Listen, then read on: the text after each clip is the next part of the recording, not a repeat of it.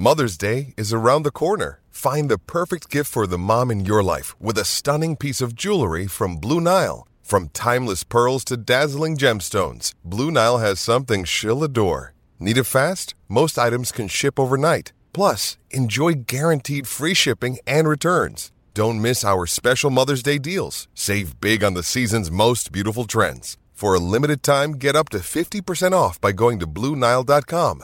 That's BlueNile.com. Why is it that with sparkling water, I'm always playing guessing games with what flavor I'm drinking? Is it citrus? Is it aluminum can flavored? Mm, not sure. Sparkling ice, though, they really mean flavor. Like in your face flavor. Orange mango, black raspberry. Don't even get me started on the strawberry lemonade. Kiwi strawberry slid right into my taste buds DMs last night and let them know who's boss. No subtleties there and no sugar either. But it does have vitamins and antioxidants. Find sparkling ice at a major grocery store or club retailer near you. Sparkling ice. Anything but subtle. Hey, everybody, and welcome to the first off-season episode of the Fenway Rundown, Mass Live's Red Sox podcast. I'm Chris Cotillo, your host, joined by my co-beat writer at Mass Live, Chris Smith.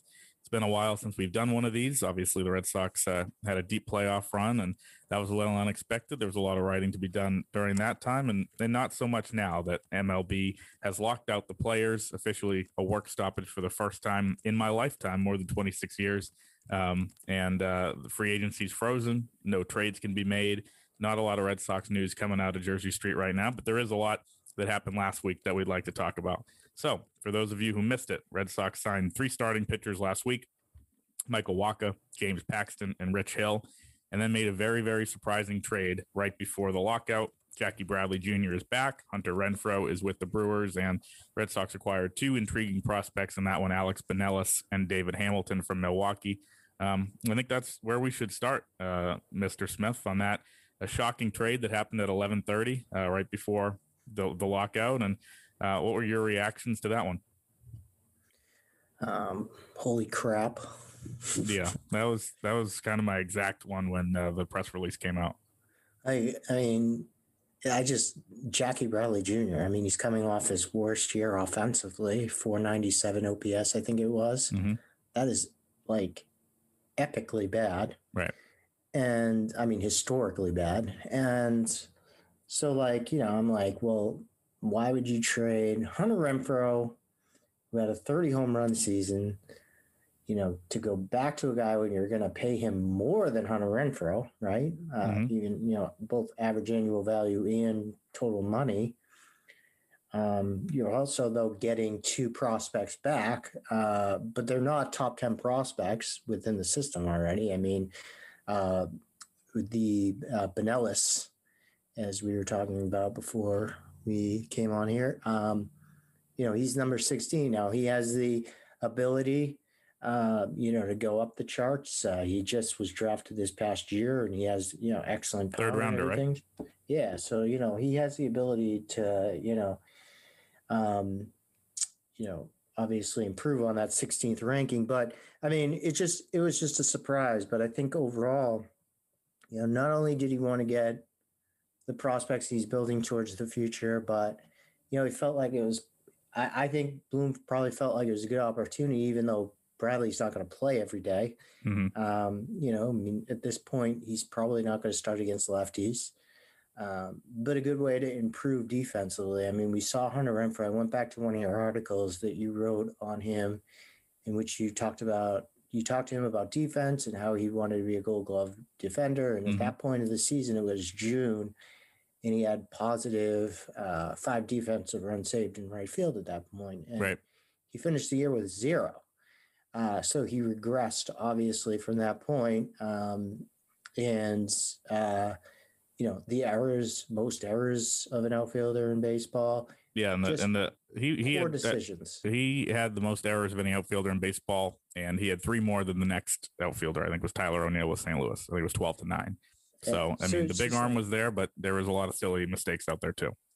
Yeah, I mean, we saw it a couple times in the postseason where he threw high home, and you know the lead runner or the you know uh, just a guy who just hit a single to him got to second. You know, mm-hmm. when it's like when there was no chance at home, you know, and so uh, you know he's missing his cutoff guys. So I mean, he's a good player. I'm not saying that you know, I mean, he he had a great, you know, he had a pretty good year. I mean, 30 home runs, 100 RBIs or whatever it Mm-hmm. was. Uh, 31 Yeah. 96. we can we can talk about his defense all day long, and he probably shouldn't have been uh, a Gold Glove finalist, but he was. Mhm. And so, I mean, it is a little bit shocking that you would trade him for Jackie Bradley. Um, but obviously, Jackie's a you know a really big improvement um, defensively, and I wrote about it throughout the year. and I wrote about it at the GM meetings that the Red Sox were 19th, you know, defensive runs saved. They you know, when you looked at this team, I said often, like, you know, Bradley, I said this during the postseason, like to my father, I was like, you know, you, look at Bradley as a player when he's, you know, playing on your team every day and you don't appreciate the amount of runs he saves, you know, because there was just people that, I mean, this defense wasn't preventing runs. It, was like, you know, they were losing games where they were not, you know, they could have been so much more if they had a better defense. They could mm-hmm. have, you know, and you so can think of you can think of those examples whether it was you know i know you can't always blame blame the sun but that verdugo game in, in at fenway. Oh uh, yeah, and then you have you know that schwarber error in in seattle that cost them late. And there's a couple you know costly ones throughout september Au- august september when they were trying to get into the playoffs. You know without that defense they don't have to sweep the nationals that final weekend to, to back into the playoffs like that. Yeah. So like you're subtracting some offense, but you're adding, you know, but but you know, you could see it, you know, when you watch Jackie Bradley every day, and you know he's kind of a below average hitter. You know, I mean, he's he goes on really hot stretches, but then he's you know times where he's you know completely terrible. You don't appreciate, I guess, until you uh, until it was gone last year, like how much of an ability, you know, uh, defensively he can help a team win a game, and how how important defense is and run prevention is to winning a game. Yeah, for sure. And I think, you know, that was, you know, not just the prospects being, you know, a, a part of this deal. I think that was a huge one. Um, you know, I think obviously the way that this is set up where the lockout comes into effect, free agency's frozen. Uh, you know, everybody has to basically stop, put their pencils down, and wait until this thing's resolved for more moves to be made. You look at the Red Sox roster, and the roster they have right now, no matter how you slice it, is worse than it was in the postseason, is worse than it was at the end of the regular season. Eduardo Rodriguez leaves for Detroit. Uh, Hunter Renfroe gets traded to Milwaukee. You replace those guys with you know, Bradley and then Wacha, Hill, Paxton, who's not even going to be ready for most of the year.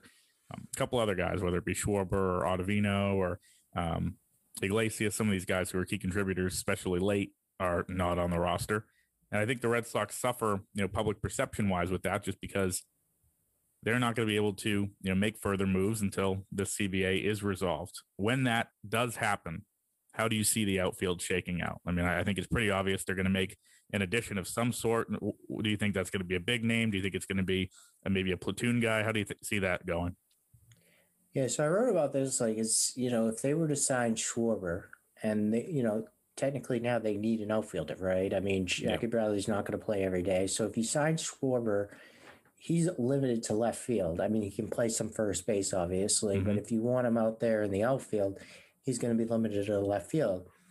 And so you're now moving Verdugo to you know right field, uh, Mhm. where Verdugo, you know, is not as good of a defender. I mean, you know, you look at Verdugo's advanced stats, advanced metrics, and you know he's a lot better in left field. So then you're downgrading two positions. So why trade for Jackie Bradley and you know subtract offensive? You're trying to make a conscious effort at um, you know improving yourself defensively and run prevention for the next year. So and it also is interesting to me that Bloom said you know they might be leaning more towards a right-handed bat hmm um, after getting Jackie Bradley. Obviously, right now they have three left-handed hitting outfielders: Verdugo, Bradley, and um, why am I blanking? Oh, Verdugo, Bradley, and It's who TK, else? so oh, he's not he's not left-handed. no, no, no, no. Okay, well, what I'm saying is, if they got Schwarber, I guess they would have Yeah. three, whatever. But um, I'm looking at like a real possibility. I think is you know the Suzuki guy from Japan. Mhm. Um, a lot of people. I mean, he's he's very interesting. I heard he's a very good hitter. Uh, Rob Bradford. I apparently heard something today. I haven't read it yet. Yeah, Uh, he talked to um, Brasier.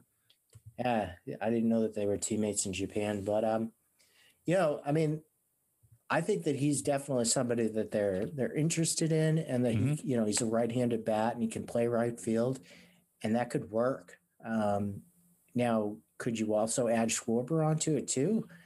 Uh, maybe. So you get two guys. I don't know. I mean, do, do they? They're not. I don't think they're just. If they feel like they're a better team, you know, they're what we've seen with you know them adding Paxton for ten million dollars a year next year, mm-hmm. where he might not even pitch. I mean, it's not a guarantee that he'll pitch they're definitely not going to be worried. They're definitely not worried right now about going over the competitive balance tax, whatever that's going to be. I mean, right. we have no idea what it's going to be. Yeah, they, I mean, um, they've made two big market moves. That Paxton deal was one, and then the JBJ trade, adding ten million in salary that yeah, way. That so. that one too. You know, so it's like, um, you know, you look at it and it's like, oh, you know, they're going to go over probably. So maybe they get two. They get two. Um, uh, you know, offensive players and and some relievers. And mm-hmm. I've always been like, you know, I know that you don't buy it at all, in that Jon Heyman had a report that they were interested in Story. Yeah, I just think it would be so like, you know, I, I mean, it would be, you know, that would be the move to make. I mean, Correa um, you know, getting him at shortstop. You know, then you move Xander Bogaerts to second base, and and you have Correa when if Bogaerts opts out next year. I mean, this you know, you improve your the left side of your infield defense like drastically, mm-hmm. and you know that just makes your team a little bit. And if there's a player to go out and sign, like you know, there's we looked at Andrew Friedman and how he, for the first six or seven years uh, with the Dodgers, didn't sign anybody to a you know, contract of nine digits or more. Yeah. You got to find the right player. If there's anybody on this market right now that's the right player, it's Correa.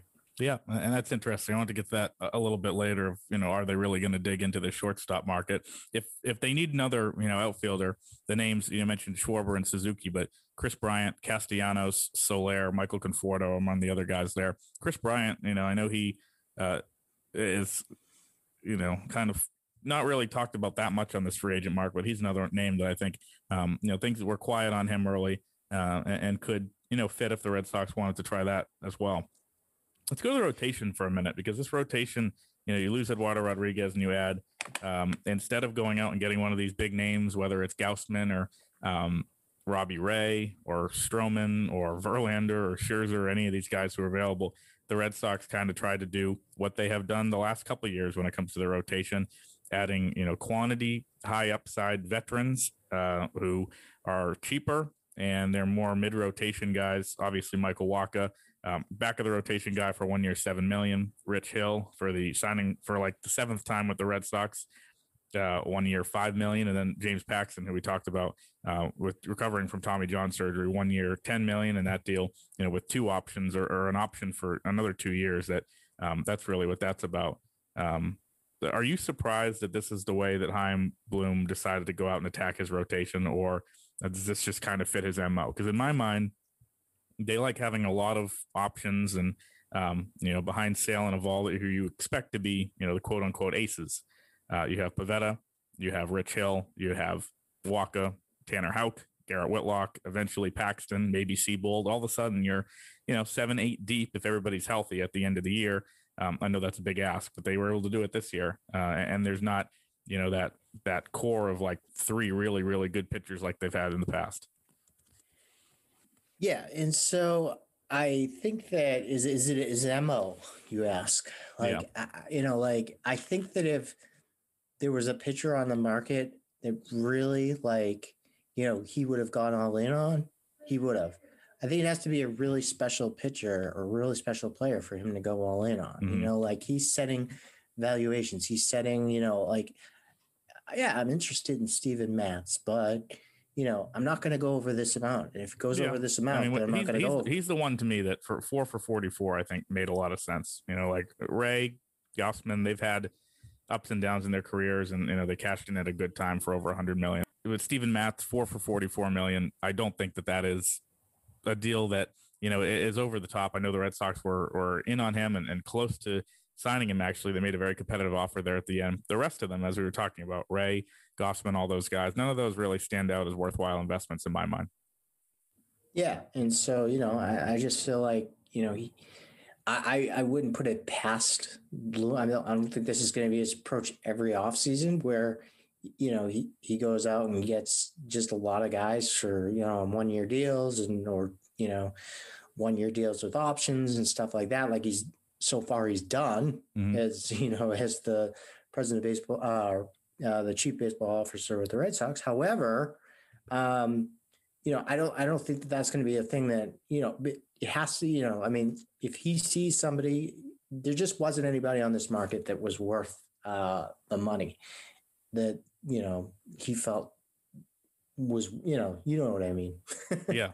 Uh, is there any of those deals? I mean, Scherzer for 130 or uh, Stroman for three for 71. Ray, I think was one for or five for 115. Gausman one five for 110. Any of those do you think were worth it for the Red Sox right now? Um, Verlander I, two for 50. Yeah, maybe Verlander. Um, I'm not, but you know, it's difficult because we, you know, I expected, we all expected Corey. Uh, you know, you didn't know what like Corey Kluber is just a couple of years off of a Cy Young, right? Yeah. A few years off of a Cy Young, and you know, you came last year and you, you thought about like you, you're thinking about signing, you know, Corey Kluber, and you're thinking that he can revert back to what he was. How do you know mm-hmm. that that Justin Verlander is going to be able to revert? I mean, he last time He's we saw him too. on the mound, he well, was a Cy Young Award winner, right? So it's like you know, I mean, at that age, it's like, how do you know? So, um, yeah, I mean, was there any guys to you that stuck out that that you would have thought that they would have that they or they should have made more of an effort? I mean, like I said, the Matz for four for 44 yeah. is not going to break the bank, and he had a good year. It, Kluber, you know, they almost signed him. The Rays signed him one for seven, you know, or, or whatever that was, one for eight. I, I think, you know, they, they obviously tried there. What I was going to ask you is these three guys that they did sign, Wacha Hill and Paxton. I know when you can get excited about uh, a an, an acquisition or um, when you think somebody's going to be good. Even with Garrett Richards, you thought, okay, I, I see it there just doesn't seem to be much excitement from you on these three. From me? Yeah. Yeah. I mean, I, I think Hill is, you know, he's going to give you innings. Uh, I think he had what, like 150 something innings. So that yeah. replaces the durability of Eduardo Rodriguez. Mm-hmm. I mean, you know, his curveball and, you know, his fastball still have good spin on them. Um, he wasn't as effective last year as he had been in previous years, but I thought you know, I we'll thought you'd see. be more fired up about covering a guy who's more than five years older than you. yeah, he is. Huh? He's he is old. Um, he's like the Tom Brady of baseball, except yeah. he's not the goat of baseball. So. um, There's know. some on the Red Sox beat that would disagree with that. No, yeah, that's true. That's true. But um, yeah, I mean, he's a really nice guy. You're going to enjoy covering him. But yeah. um, you know, he's he's you know, uh, with Wacha, I just I look at all the advanced stats on him, and you know, I mean, they don't look good. I mean, yeah, maybe the last month or two, he turned a corner. Maybe the last month and a couple starts in August, he turned mm-hmm. the corner. Um, but you know, I mean, you look at all the advanced metrics on him on Baseball Savant, it's like, well, I don't know what they see here. Yeah. And I think, you, you know, know, he changed his pitch mix at the end and people were all fired up about that. My question there is he pitched in 2020, uh, one year, 3 million deal with the Mets. Wasn't great. Then signs the same exact deal with the Rays. By all accounts, wasn't great. And somehow he more than doubles his salary. I, I just don't understand. Like when it came out, 7 million, I was shocked. Good for his agents uh, for getting that for him. But that was just like, you know, you don't think, I don't think, you know, the Red Sox ever under Chaim Bloom have overpaid. It's not like 7 million is going to break the bank, but that to me was surprising. That sounds, that seems like an overpay to me. Yeah. I mean, uh, you know, I was very surprised by that uh, contract. You know, when I looked at it, um, you know, when they got him, I, you know, I was thinking probably three or four million. Um, you know, I mean, look at he got four million last year, right? Three, three million last mm-hmm. year and he ended up with what was his ERA in the five oh five. So does he deserve four four million more dollars? Yeah, really, uh, the market must a bunch of teams must have had the same idea, I guess. Yeah, I mean, there there just must have been a market for him that was you know there, and that the Red Sox had to had to go there if they really liked him. But um, you know, Paxton's Paxton, um, James Paxton's an interesting guy to me, but you know, I'm not uh, you know sure that he's going to pitch in 2022. Right. I mean, we saw all these guys coming off Tommy John surgery from the previous previous year, 2020 to 2021. You know, Sale, uh, Severino, mm-hmm. um, Noah Syndergaard. Syndergaard. A lot of them had trouble, you know, and and um, you know even Sale, he was he probably pitched the most out of all of them, right? But yeah. you know he wasn't as effective, uh, you know, as you would think he would be. So, you know, I'm not guaranteed. You know, I'm not. Um, you know, I'm not, I'm not convinced that you know he's going to do much in 2022. Uh, right. But I think it could be a good deal going forward. I mean, I look at it as a very similar. I wrote about. It, I mean, it's it's more money, but Nathan Eovaldi is very similar to what uh, Tampa Bay did with Nathan Eovaldi a few years back in mm-hmm. 2017. They just let him like they paid him three million just to rehab in 2017, and then 2018 he came back really strong. And they're you know lefty righty, but they're similar pitches in that they throw really hard, you know, and they've yeah. always had that ability to do that. And so I, I'm very interested in how he comes back. I think that it could be a very Nathan Eovaldi like type thing when he comes back, you know, that that he he has that ability um, to give them what maybe not exactly what Nathan Eovaldi has given them, but something similar. Yeah, and obviously, you know, Eovaldi with the year he had, they would take that out of of uh, James Paxton any day. I want to get your thoughts on the lockout, just because, um, you know, I've seen it written as billionaires fighting with millionaires, and why should we have sympathy for that and all that stuff, which I think is funny. Um, um, and I understand both sides. I understand how much money is at stake and what's right is right, and these these sides want to dig in. From a logistical standpoint, though, does it? I mean, it sucks not having free agent rumors, free agent moves right now trade talks, all that type of stuff. From our for our purposes, team employees not being able to talk about players in the 40 man roster. I mean, that's not great, obviously, from a coverage perspective. Um, but in terms of, and this is an argument that's probably counter to you know a lot of people, especially on Twitter, who are saying, you know, this is super bad for the sport. You know, this is happening in the work stoppage. Would you rather have that rush, that week of free agency that was absolutely electric?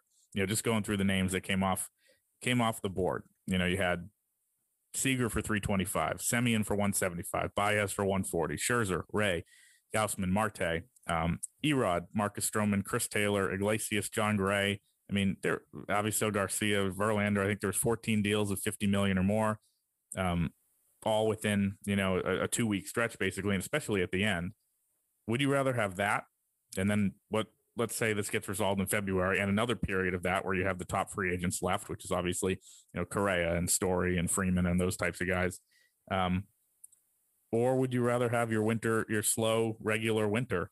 Um, I feel like, you know, we have to pay a price here right now. And if it doesn't get resolved by opening day, obviously this take's not going to age well, but I don't think this is the worst thing in the world. I actually think um, the way the free agency was, the way I expect it to be when this lockout is over, is actually great for the sport uh, as, as long as they can resolve everything. Yeah, I mean the only way the sport is killing itself is is things don't start on time. Yeah, and they and they miss games.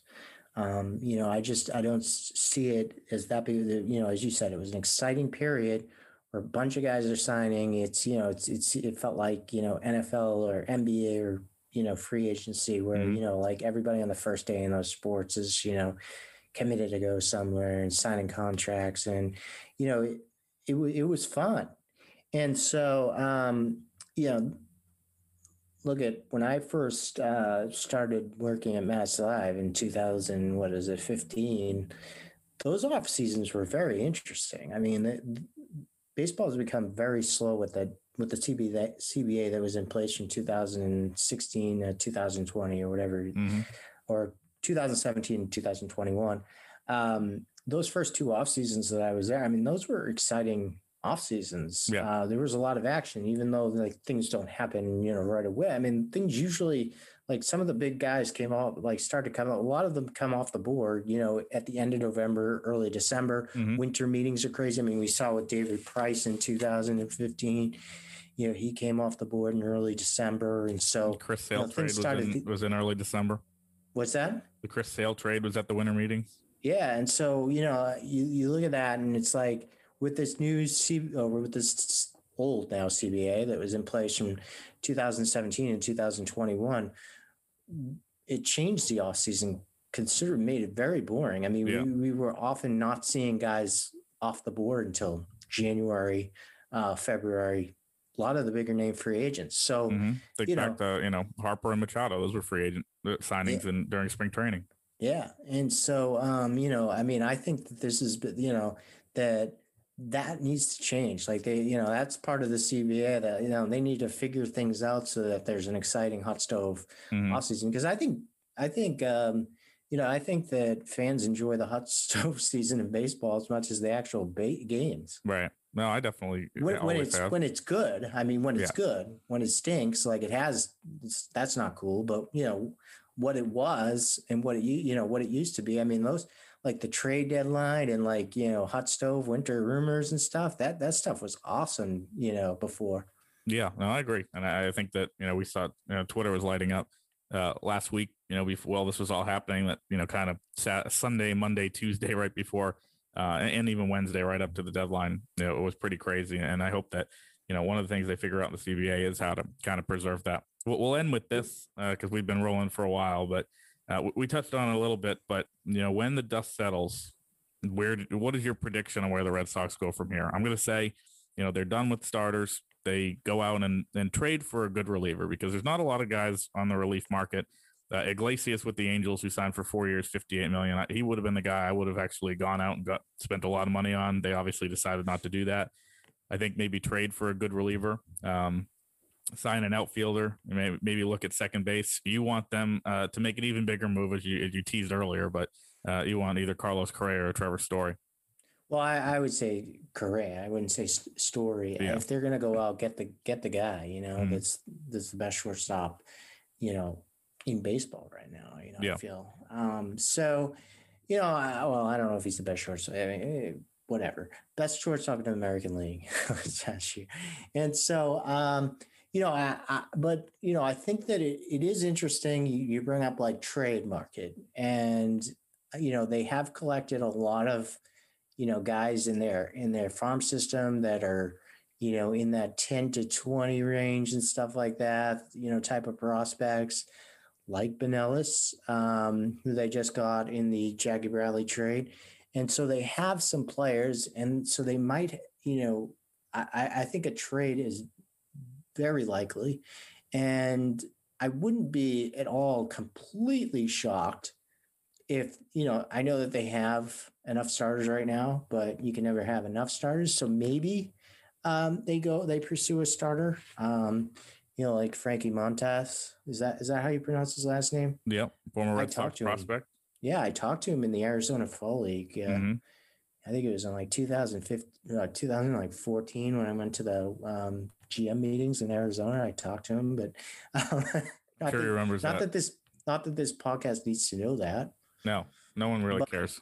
Um, you know, maybe something like that. Um, or maybe Chris they- Bassitt or another one of those guys out there. Yeah, yeah. So it's like, you know, maybe they do do um something. And you know, you can obviously have Wacha as a guy that's, you know, needs to compete for a job, uh, you know, at the end of the rotation and Mhm. maybe goes into the bullpen and has like a, a Matt Andriese uh type of role, you know, next year heading, you know, heading into the year. And so Yeah. um you know, I mean, seven million dollars is a lot though for that, but you know what I mean. Uh, so I think that there's a possibility they go trade for a starter.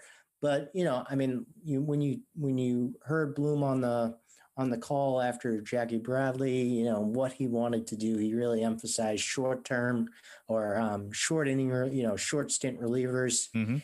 And so you know they they obviously have guys that you know Garrett Whitlocks and and Houck that can either you know start But not that many because you can't trust Barnes and you really can't trust Darwinzon. So you have like Taylor, Whitlock, Houck, and that's pretty much it. Yeah. Okay. So you Adam do need Ottavino's still a free agent too. I think they should bring him back. You do. I do. I think he's, he will not cost you much. He'll be on a one year deal and he wants to be here. All right then.